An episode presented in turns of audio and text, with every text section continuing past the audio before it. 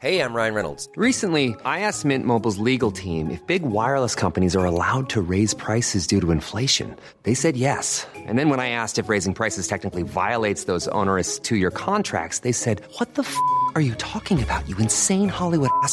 So to recap, we're cutting the price of Mint Unlimited from $30 a month to just $15 a month. Give it a try at mintmobile.com slash switch. $45 upfront for three months plus taxes and fees. Promo rate for new customers for limited time. Unlimited more than 40 gigabytes per month. Slows. Full terms at mintmobile.com. Here's a cool fact. A crocodile can't stick out its tongue. Another cool fact, you can get short-term health insurance for a month or just under a year in some states. United Healthcare short term insurance plans are designed for people who are between jobs, coming off their parents' plan, or turning a side hustle into a full time gig.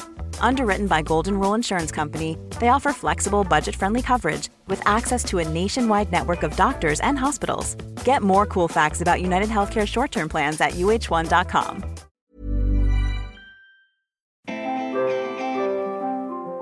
Hello, and thank you for listening to the Squiggly Careers podcast. I'm Sarah, one of your hosts, and welcome to our Ask the Expert second series. The idea of these conversations is to continue exploring specific skills that we hope will help us all as we continue to navigate our careers and a world of work that has got a whole lot squigglier this year. One quick thing I wanted to mention before introducing this week's guests we are taking Squiggly to the TED stage, which we are very excited and probably in equal parts nervous about. It's on the 5th of December, and we're going to be at TEDx London Women. We'll be streaming from Abbey Road, and it's going to be a fully live virtual event. It's a real extravaganza of an incredible lineup of speakers and topics, and also the TED team, who are mainly voluntary, I think, if not all are voluntary, are putting on some brilliant experiences and hopefully the tickets are pretty affordable. They're either £10 or £25, and we'll also be running some competitions on Instagram to give tickets away, so perhaps keep an eye out for that.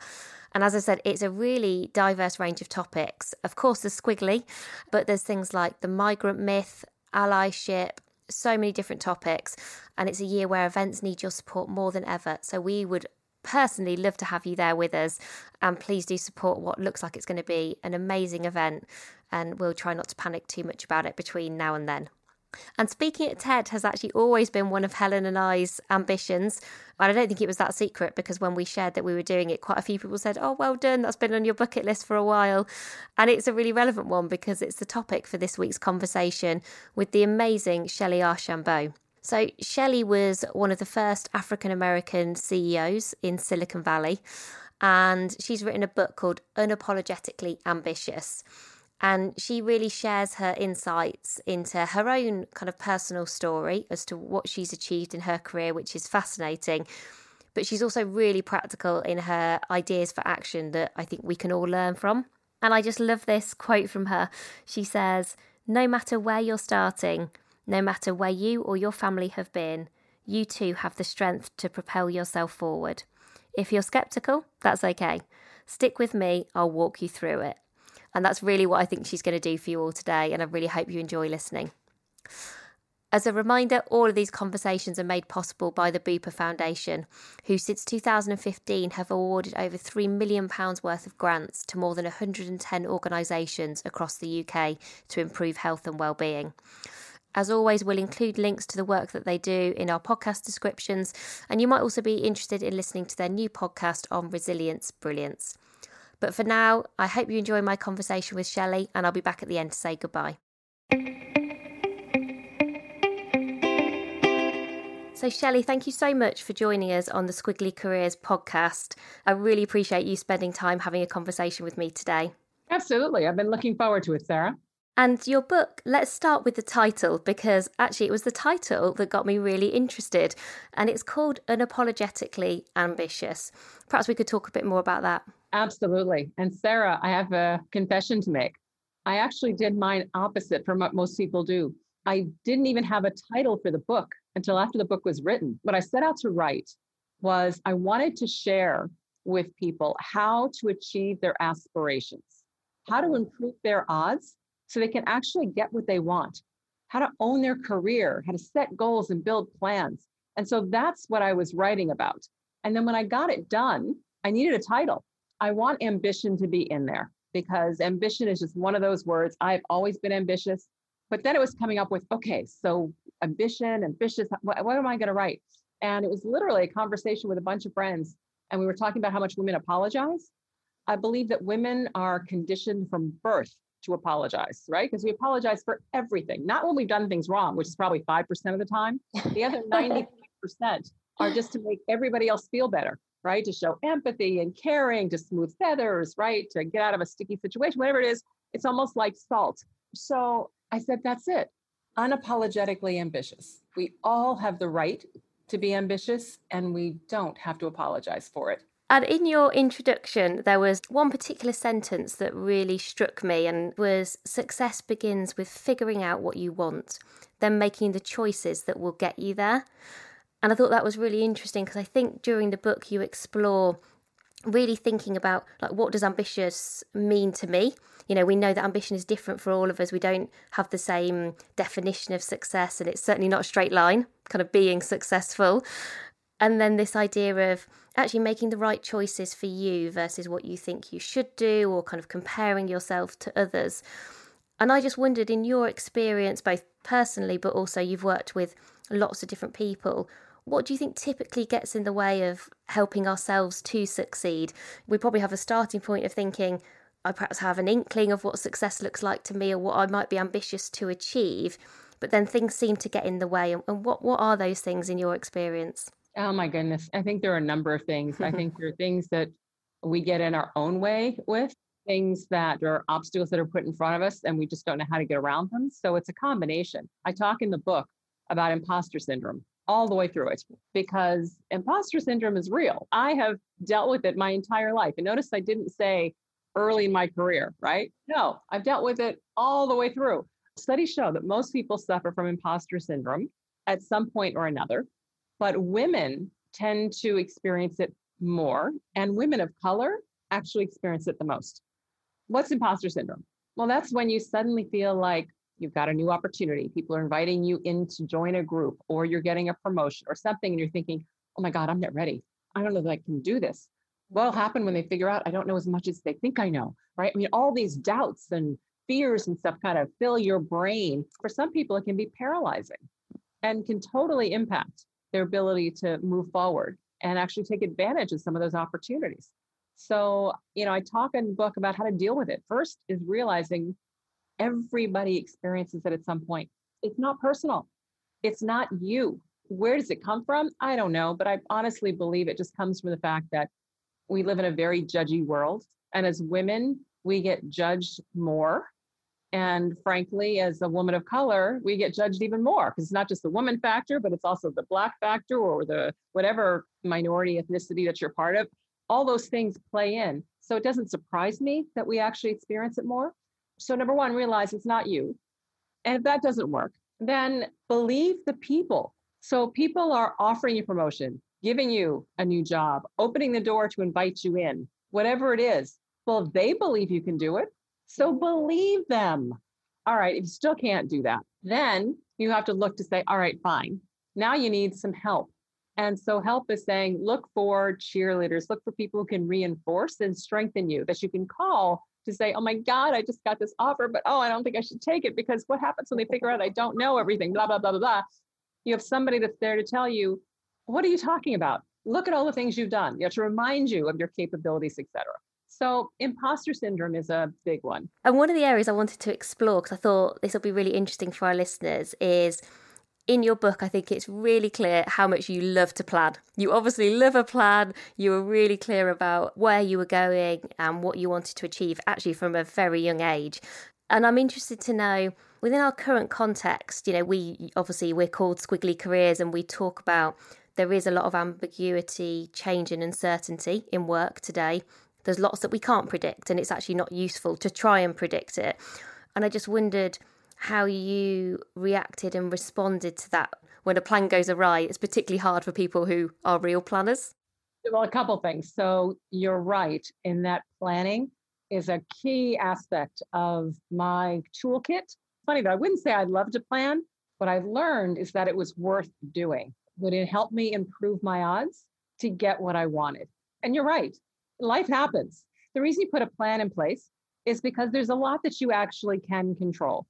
Now, are there things that you can't? Absolutely. And when those happen, you have to change your plan, but you keep the goal the same. Perfect example is I set out when I graduated from Wharton and joined IBM that I was going to be CEO of IBM. Well, that didn't happen. My first goal was to become a CEO. The key is the steps that I took to get me ready and to compete for being CEO of IBM were the same steps that I needed to do to become a CEO in general. So the planning was good. And when I realized that's probably not going to happen, I modified the plan to achieve it someplace else. So don't throw out planning because surprises happen. What I find is if you make a plan and you make decisions consistent with the plan, and let me explain what that means if you don't mind. This is really where the where I call the power is. A lot of people set goals. Some people put plans in place, but very few people make decisions consistent with their plans. Let me explain what I mean by that. I had my plan. My plan was I was going to graduate from college if I could. I wanted to be married early because I wanted to be a young mom and I wanted to start working for IBM, right? All these things that I wanted to go do. Okay, well, if I wanted to get married early, then I needed to actually start saving money for my wedding right away because my parents made it very clear they would help with college. So I actually started saving for my wedding budget, if you will, when I was in college. Because even though I didn't know who I was going to marry, I didn't know when it was going to happen, but I wanted it to happen sooner versus later. So I wanted to have the money ready for when I was ready to get married. Mm-hmm. So I just assumed that my plan was going to happen and therefore made decisions consistent with the plan actually happening. All of a sudden, what happens is you get lucky. So I did end up getting married right after college. And I actually got lucky in that I had money to pay for my wedding. And I'm interested to know for you how big a role has mentoring played in your career? And also, I really liked some of the principles of mentoring that you describe in the book around just how to think about mentoring and being kind of open to different types of mentors. So I'd just love to get kind of your point of view on that. Absolutely. So mentoring and mentors has been huge. And nobody, honestly, nobody achieves all the things they want to achieve by themselves. So even when people say they did, it just doesn't happen. And I know that. So when you think about mentoring, I was really fortunate early in my career, like six years into my career, I was at IBM. IBM decided they wanted their high potential employees to have mentors, and they were going to ask each of the people to pick who they wanted to be their mentor. So I got one of those calls. I said, Great. I picked a guy by the name of Roland Harris, who's a couple levels above me. I knew him, he knew me, and I put his name down. Well, I get a call several days later, and it's Roland. I say, Hi, Roland. And he said, Shellye. He doesn't sound very happy. And he says, Shellye, you put me down to be your mentor. And I said, Well, yes, Roland, I, I thought you liked me. And he said, Shellye, you've got me. Go get somebody else. So that's when I learned a couple things. Just in that short conversation, I learned that number one, we have mentors we don't even realize. It does not have to be a formal relationship. Two, if one mentor is good, then multiple is even better, right? So my whole time that I was working. I tried to have as many mentors as I possibly could. And I learned that you don't ask people to be your mentor. People don't respond well to that, mainly because the people you want to be your mentors are typically really busy. So what they see and you ask is time commitment. It's not personal. So I just learned to start treating people like mentors. So I just adopted people. And what I found was if by being a good mentee, people would ultimately claim me. And at the end of the book, um, you have a great chapter which is called Life Planning 101. I just loved how practical it was. So I just wanted to particularly mention that one if people are thinking, yes, of course, there's your story, there's some of the practical things that we talked about, but we know that all of our listeners, they love taking action, Shellye. We've got lots of action focused listeners. I'm that, listen, I'm that kind of person too. Hopefully, not just that last section, but hopefully all through the book you know, I tell story. So yes, it is it a book about my different life and work stories? The answer is yes. But that's not the purpose. The purpose isn't that, so that you know what my life was. The purpose is to be able to share how and what strategies work to help you get what you want. right, to help you improve the odds, overcome the obstacles, handle a bad boss, overcome imposter syndrome. I mean, all, all these things that we have to deal with, right? Negotiate.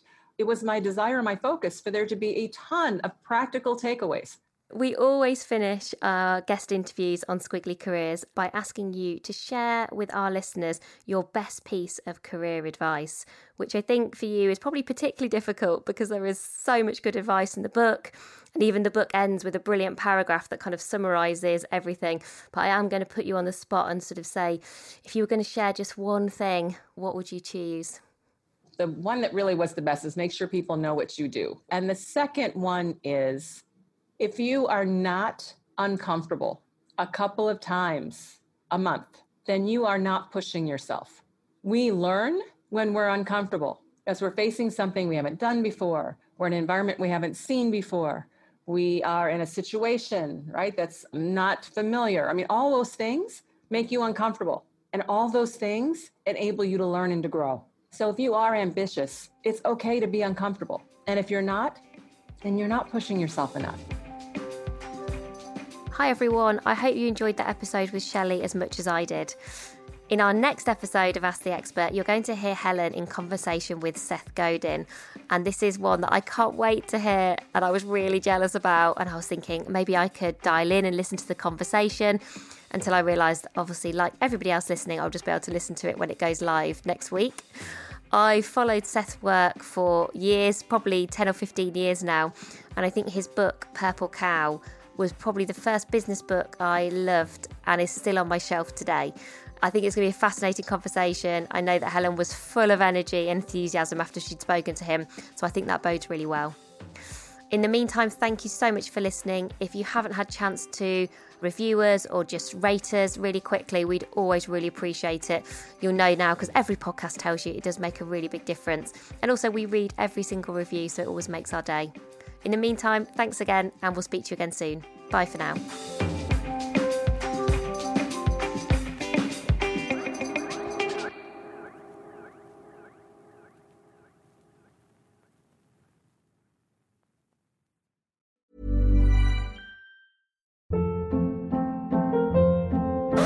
Hold up. What was that? Boring. No flavor. That was as bad as those leftovers you ate all week. Keke Palmer here, and it's time to say hello to something fresh and guilt-free. Hello Fresh. Jazz up dinner with pecan-crusted chicken or garlic butter shrimp scampi. Now that's music to my mouth. Hello Fresh. Let's get this dinner party started. Discover all the delicious possibilities at hellofresh.com.